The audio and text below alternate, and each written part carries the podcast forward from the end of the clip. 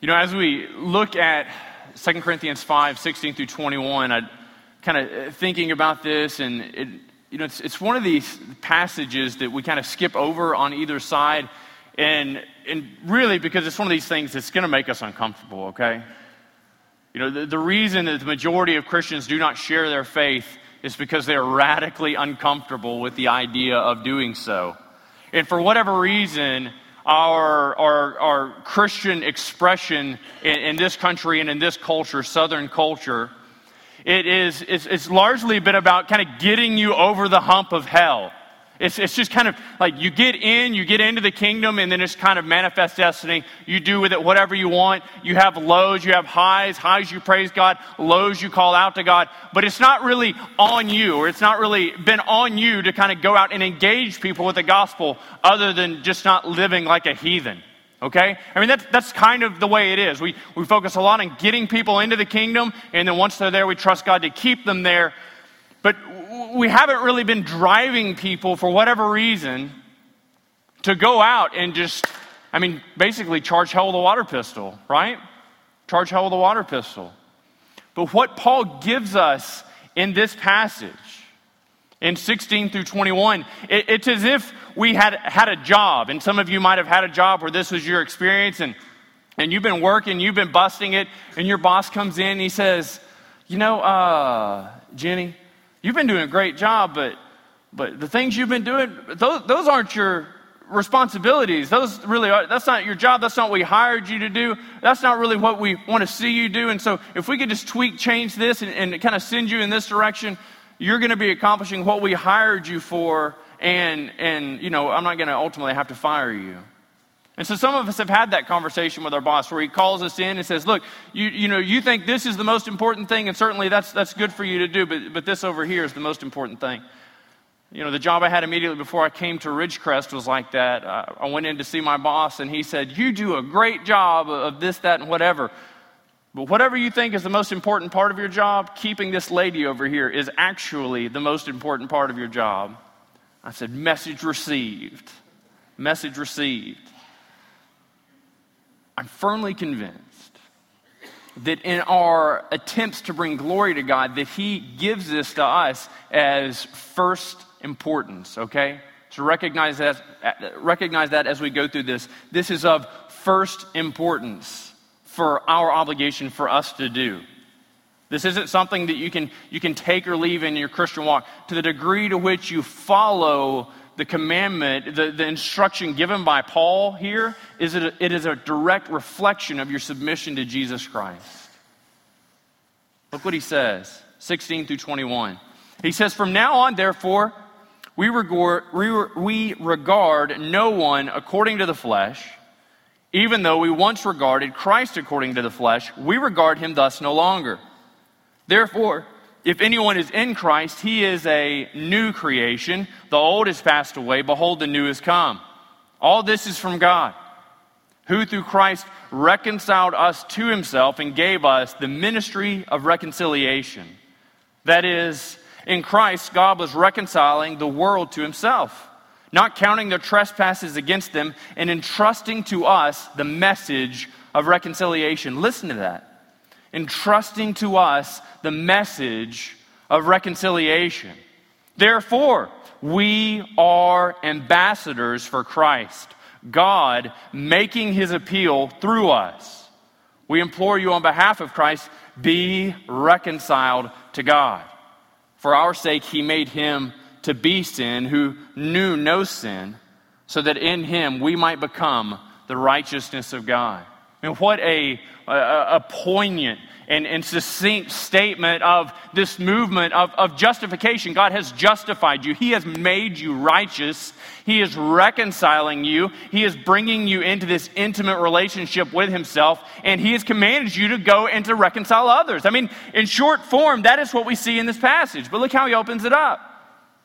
He opens it up. He says, From now on, therefore, we recognize then he's building this argument on something else. So look back at 14 and 15 in chapter 5. He says, For the love of Christ controls us. We're constrained. We're under the obligation of the love of Christ because we have concluded this that that one has died for all, therefore all have died, and he died for all, that those who live might no longer live for themselves, but for him who for their sake died and was raised. Effectively, Paul says this Your life is not your own, it is Christ's. Your life should not be lived for your own selfish ends, it should be lived for who? For him. And how does Paul mete that out in other passages? Well, I'm glad you asked. Flip over to Philippians 2. Philippians 2, starting in verse 3. Paul says, Do nothing from selfish ambition or conceit. He's getting rid of most of our day. Like most of our day is right here. And Paul says, Do nothing from selfish ambition or conceit. We said, Well, what do I do? Like, what does my day look like then? Come on. He keeps going. Do nothing from selfish ambition or conceit, but in humility count others more significant than yourselves. This is hard work for some of us. This is hard work for some of us. Let each of you, verse 4, look not only to his own interest, but also to the interest of others. And then he goes on to say, Look, you have in you this mind which is in Christ. And what did Christ do? He humbled himself, taking the very form of a servant. Paul calls us in 2 Corinthians to follow the same pattern of other centered focus in our life. Not self centered, not egocentric, not living out your life to all the desires that you want to fulfill. Like, this is antithetical. This is opposed to the gospel of Jesus Christ. Do you get that? Look what he says here. So, therefore, we, we recognize because of Christ and his sacrifice, because he died for all, we regard no one according to the flesh. But he goes on, he says, Look, even though we once regarded Christ according to the flesh, we regard him thus no longer. Effectively, what Paul is saying is he doesn't look at people and say, well, well, well James is well dressed, and so he must have his life all together. Well, James is well dressed, he must have his life all together. But, but Ben Collins, you know, oh, Lord, let's just not go there. You know, and then Steve, well, Steve, he's wearing a tie, and so he must have things all together. And well, this pastor, he's wearing tennis shoes and jeans and an untucked shirt he must have really, you know, he must be on the outs. Life must be rough for him. Paul effectively says that's not valid for the Christian. This is absolutely not valid. His primary concern in, in appraising people, in apprising people, is looking what? Not at the physical, but at the spiritual. And effectively, he says, look, once we uh, uh appraised, once we looked at Christ and we made a designation on him based upon what? Based upon the flesh. And you know this of Paul that Paul is one seeking to do what? To put to death the followers of Jesus Christ. And then in Acts 9, God arrested his progress. He stopped him, he blinded him, and then he called him into a life pursuit of serving King Jesus. Friends, when God saved you, he might not have blinded you on a road, but he called you into a life of serving King Jesus. Dead to self, alive for Christ. He said, even though we once regarded Christ according to the flesh, we regard him thus no longer. On the basis that we're primarily concerned with the spiritual reality of those we talk to, Paul goes on, he says, therefore, if anyone is in Christ, he is what? He is a new creation. Everybody say, I am a new creation. He goes on, he says, The old has passed away, behold, the new has come. Paul gets into the same idea that we saw in Ephesians you were formerly dead in your trespasses, those are gone. Like who you used to be, that is gone. The old man has been put to death. You've been made alive in Christ. Now, this is the amazing thing.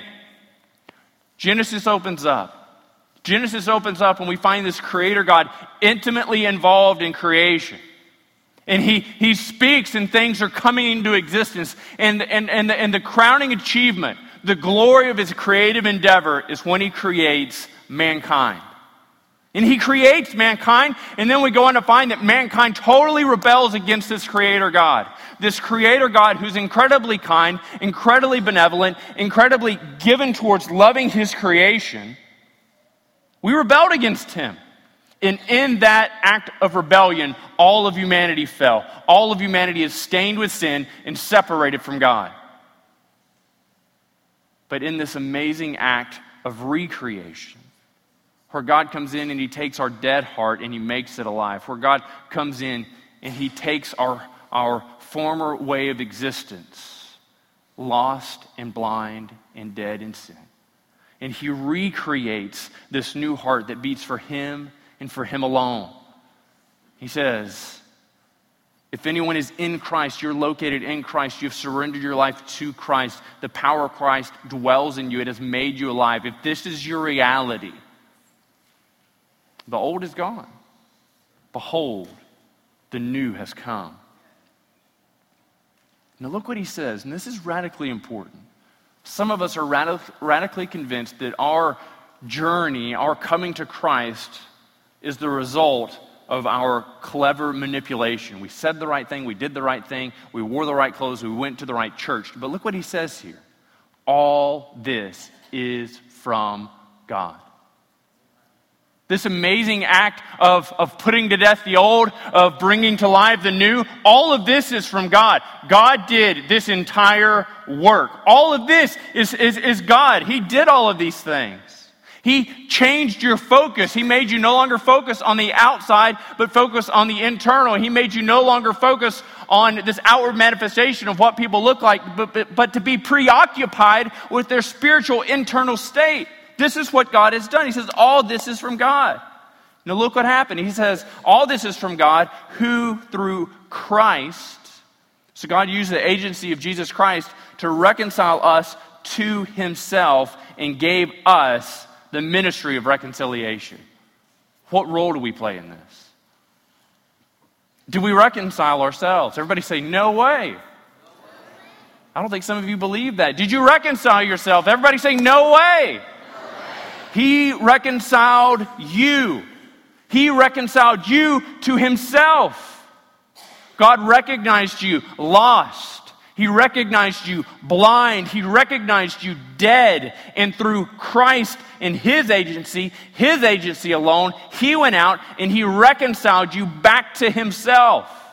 This is His amazing picture of salvation. And all this from God. All this from God. It's not based upon your subjectivity. It's not based upon your mood, your mood swings, or how you wake up in the morning and, and feel. This is all from God. Through Christ, He's reconciled us to Himself. And look at this. This is the part that we read over. It is good news, right, that God has reconciled us through Christ to Himself. Amen? But you know what it calls you to do? Look what it calls you to do. He didn't do this for your purpose. He didn't do this so that, that solely that you could live your life however you wanted to. Look what he did. In this act of reconciliation, he has given us a ministry. You're not believe the number of people that come up to me on a weekly basis and they say, I just want to do something. I just, like I just want to do something, and, and, and what I typically try and do is find out what this person interests, person's interests are, and then match them with, with open responsibilities, open things we have. And this is a good thing for us to consider. In what ways has God gifted me that I might come serve? But can I tell you what is on each and every one of the redeemed? Can I tell you what's on you? It's this ministry of reconciliation. Like it doesn't say, and God saved all of them. And to really this small fragment of people, He gave this ministry of reconciliation so that everybody else could look at them and think that they are super Christians and radically unique, super awkward to talk to, and people you'd rather not have over for dinner parties. Like it just clearly does not say that. Maybe you have some nearly inspired version that says this, but mine certainly doesn't. God saved you through Jesus Christ, He reconciled you to Himself through His Son. And what that looks like is His death. What that looks like is the death of Jesus Christ. That's, what, that's the, the process God used to reconcile you to Himself. And this is what He's given to you, believer, Christian. This is what God has given to you a ministry of reconciliation. How many of us, I wonder, see ourselves as agents of reconciliation? How many of us, like, we recognize this is the commission, this is the task that God has set before us? That, that Mary, that you are an agent of reconciliation. Why? Because that's what God says you are. Like, it doesn't matter your subjective feelings of, ah, I just get really uncomfortable when I talk to lost people. Friend, you are lost. Someone talked to you. You were formerly dead and far off, and someone came and spoke to you. Someone took it upon themselves under the obligation of God to go and be a minister of reconciliation to you. Why? So that God, through Christ, might reconcile you to himself. They didn't reconcile you, but they were faithful in carrying that message to what end? So that you too might be reconciled back to God. He gave us this ministry of reconciliation. You know, Paul, he, he, he, he gets that we struggle with this. Like it, it's almost that he gets this. It's almost that he saw this coming, and so he, in a sense, says it back again. He says, that is, in Christ, God was reconciling the world to himself. He wants us to understand this kind of separation of duties. We are not reconciling the world back to God. Like, if this is the job that you want, you're always going to be unsuccessful, friend. If the job, the mantle that you have taken on is one of reconciler and you are reconciling the world back to God, can I tell you you're going to fail? Can I tell you that you're going to fail? And more than that, can I tell you you are taking on what God has said is His role, His responsibility. He is reconciling the world back to Himself. Look at this. In Christ, God was reconciling the world to Himself. In the sacrifice of Christ, all stand available to come and to know him. Through what purpose? Through his sacrificial death, his atoning death. God is a God of justice as much as he is a God of love. Because he's a God of justice, he must punish sin. Jesus Christ took the punishment for all.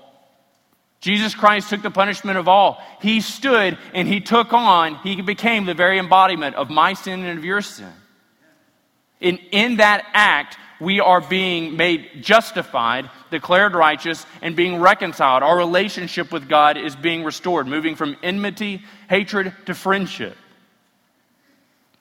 That is, in Christ, God was reconciling the world to himself. Now, look what he says here not counting their trespasses against them, and entrusting to them a message of reconciliation. Do you remember back when we were studying Ephesians together? In fact, flip over there. We've got time. It's just a little, little bit to the right. Ephesians 2. Ephesians 2. Starting up, he says, And you were dead in your trespasses and sins. And remember, he goes on to describe three ways you're affected internally, externally, and supernaturally. And what you once walked. You were dead in your trespasses and sins in which you once walked, following the course of this world, following the prince of the power of the air, the spirit that is now working the sons of disobedience, among whom we all once lived in the passions of our flesh, carrying out the desires of our body and the mind, and we're by nature children of wrath like the rest of mankind. But we recognize in verse 4, God is reconciling those to himself, but God being rich in mercy because of the great love with which He loved us, even when we were dead in our trespasses, made us alive together with Christ. By grace you have been saved. By grace you have been saved. And so we recognize coming into this that this is how you've been made righteous before God. This is what He has done. He's not counting your trespasses against you. Where did, were they counted? To whom were they attributed? To whom were they laid on? Christ. Christ. In, in Christ's death, he afforded humanity an avenue, a way to know God, to be reconciled to God. Remember, God is reconciling through Christ all things back to himself. But again, he comes back up with this deal. We've been given this ministry of reconciliation. Now, Paul writes and he says, in entrusting to us the message of reconciliation. But when we ask ourselves, if you were to answer the question in your own heart, when is the last time you shared the gospel of Jesus Christ with another person other than your children? Many of us would say, I've never done that. Many of us would say, I picked the wrong Sunday to come to church. Many of us would say, I, have never done that and I'm not totally comfortable doing that even now. I just, I don't know how I would articulate it. Listen to this. If you knew enough of the gospel to save you, then you know enough of the gospel to lead someone else. You understand that? Some of you are really worried now. Ah, I don't know that I know enough of, right? If you knew enough of the gospel to respond in faith to God, then you know enough of the gospel to share with someone else. Because recognize this, this peace and this freedom here. God is the one doing the reconciliation. It's not on you to reconcile people. It's not on you to defeat all the arguments of every atheist that you come across. God is the one reconciling. All this is from God. But the ministry and the message are firmly on our shoulders. They're firmly on our shoulders. So, for the last several weeks, we've been, we've been amping up. We've been looking at this, calling the men and women and even children who have surrendered to Christ of our church to do what? To go and to share this message. Like, this is my confusion. If this is what his word says, like if it says he's given to you a ministry of reconciliation, he's entrusted to us the message of reconciliation, and then you don't engage in this not just saying today, but like if this isn't a normal habit and rhythm of life for you, then I've really got to ask myself the question, and I ask it of my own self. To what degree do I actually submit to Jesus? When the ministry he's clearly given us, and the message of hope, which is the only message of hope that he's ever given, if we're not faithful in the discharge of this duty, then how damning, how damning is that reflection upon my submission to Jesus Christ. I'm not trying to give you a guilt trip. Like, I think His Word does a good job of that in and of itself. Because when we honestly assess the outward focus of our faith impacting those around us, for many of us, we look at this and say, I just don't have a good answer for this. I don't have a good excuse for this. I recognize that He's given to me this ministry. I recognize He's entrusted to us this message. And so I say to you, friend, when is the last time you shared? And you say, Can we please talk about something else? But I say, This is what His Word says. If we are to be a people who live lives in submission to Jesus Christ, we can't just submit ourselves to those things that we enjoy singing, dancing, proclaiming, serving where it's easy. No, this ministry is what He has given us ministry of reconciliation, message of reconciliation. Look what He says in verse 20. On the basis that He's given these things to us, He says, Therefore, we are ambassadors for Christ. God making His appeal through us. Like, if you're not breathing a collective sigh of relief, then, then you misheard this. God is making an appeal through you. This isn't actually you making the appeal, it's God supernaturally making the appeal through you. Right? Not, not, not saying that, that, that you're not on, you know, like you step before somebody and you just open your mouth and God just pours out and all these words just come out. Because, friend, if you step in front of someone today and just open your mouth, it's going to get real awkward real fast. If you open your mouth and don't say anything, but what he's saying in this is the supernatural conflict that's taking place that is God making his appeal, but he's using you, the willing person who goes out and serves as an ambassador. Now, what does an ambassador do? Well, they go out and they represent some higher authority. But do you know what's interesting? In Paul's day, ambassadors weren't sent out by the emperor to other places, ambassadors were sent to the emperor and that he would meet with them whenever he got around to it. And so Paul takes and he, he puts on its end this idea of this isn't some, some greedy, self absorbed emperor in Rome that says, Come to me, and then when I get around to it, I'll meet with you. No, this shows the kindness and the beneficence of our God that He calls you and I to go out and to be His ambassadors, to share with those we come into contact with this message of hope, this message of reconciliation, how they might be reconciled to God. For many of the people we come across, they will not reconcile, recon, recognize themselves as being apart from God. They will not recognize themselves as being dead in their trespasses. They will not recognize that there is enmity between them and God, hatred, dysfunction between them and God. And what we're doing with the power of His Word is calling them to that recognition. And what God is doing through us is calling them into submission to Himself. For what purpose? That they might be reconciled. You're an ambassador. You're an ambassador.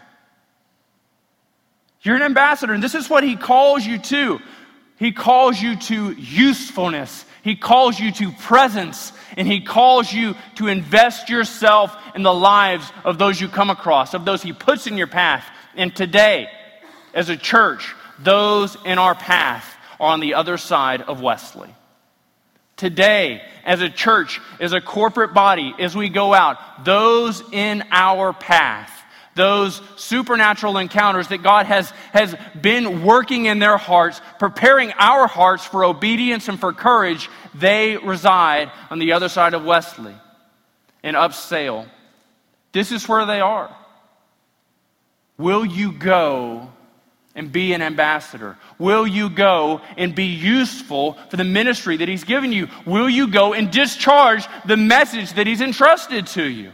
Because God, friends, God desires to make His appeal through us. I read my Old Testament, I recognize that God used a donkey. And some of you are hoping that as you walk towards the fellowship hall, that there's just going to be this herd of donkeys running down the hall and say, Please use them, not me. Don't base your theology on exception, base it on constancy. God has called you, He saved you for such a time as this, that you would go live out your faith in a vibrant expression of Christianity, of a life redeemed and reconciled. For what purpose? So that He could make His appeal through you. Look what He says. Paul finds that even in this Corinthian church, there were those who needed to be reconciled to God. That as Christians, you and I even find ourselves kind of moving on this, this, this, this line and progression, moving our hearts away from Him. Not that He's moved away from us, but that we are moving away from Him. Some of you today, the message to you is be reconciled to God. Quit living a life as if it is your own recognize that in salvation, in his move to save you, he laid claim to everything you are. The hymn we sang is I Surrender All. That hymn is used over and over and over again during the invitation. And this is the picture that that paints. It's calling people for a once and for all surrender, come forward, profess faith in Jesus Christ, and join the church. But this is the real picture. Each and every moment you wake, each and every day you wake up, each and every moment you live your life, you proclaim, I surrender all. I surrendered it in salvation. I surrender it still. But for some of us, we recognize we are not surrendering our lives. We have segmented our lives, kept Him at bay from certain areas our work, our finances, our kids' sports, whatever it is. We have, have held this thing off our educational pursuits, our relationships, our time, our money. This is what his call to you is be reconciled to God. Allow God to do a work of reconciliation in your heart as well. You who are moving far off from God because of your bitterness, your animosity, your unfulfilled dreams, or whatever it is in life that has disappointed you, recognize God has not moved, but you are moving away. And the word Paul would have us entrust and impart and make application to is that we be reconciled. As Christians, we are agents of reconciliation. We're seeking to be reconciled to our brothers and sisters in Christ, and we're seeking to, to bring those who are alienated and far off and dead in their trespasses and sins, as we once were. We're seeking to bring them back to God. By what purpose and what agency? By being faithful to speak, faithful to go. Will you go be an ambassador? Will you be what you are? Will you be faithful with the message that He's entrusted to you? Or will you stay far off from God?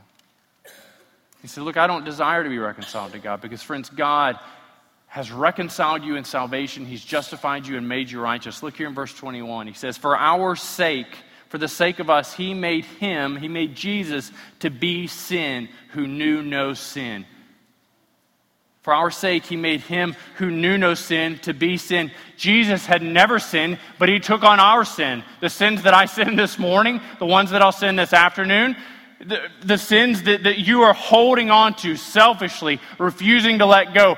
He made Jesus to be sin. He who knew no sin. For what purpose? So that in Jesus we might become the righteousness of God. Friends, the righteousness of God needs to be displayed in this community. It needs to be displayed in our families. It needs to be displayed in every encounter we have with saved people and lost people. Look at the word that Paul gives us. We regard no one according to the flesh. We are interested in the spiritual. And today, what we as a body have set on our hearts and committed ourselves to is a course of action which boldly proclaims one, our submission to Jesus, two, our willingness to follow him in this charge so that he might be able to reconcile all those that we encounter back to himself. Will you be obedient, not to me, but will you be obedient to the word that He's put before us? Will you join us in this endeavor as we seek to share the gospel of Jesus Christ with a community that is indifferent, that knows the story but has no affected heart change? Or for some of you, will you continue to stay unreconciled and far off from God? Let me pray for us. Father, this morning we come and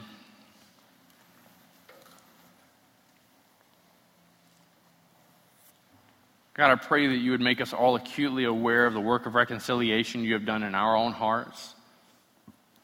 In justification, you proclaimed us to be righteous, but in reconciliation, you in, invest yourself in, in our lives.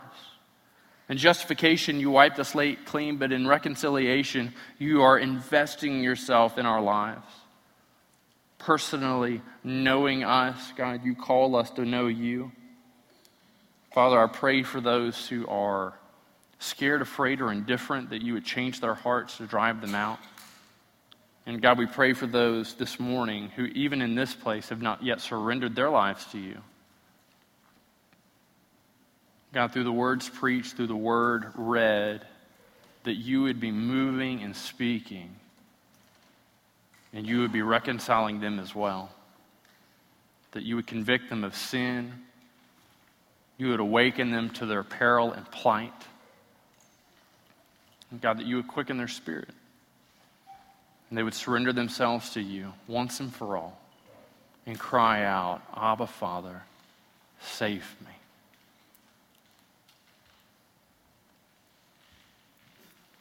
God, lead us in a bold proclamation of your truth. Lead us out in a bold proclamation that you have defeated sin, that you have defeated death, and help us to be faithful as we seek to be ambassadors in our community, agents of reconciliation used by you for your renown, for your glory, and the expansion of your kingdom, not our own.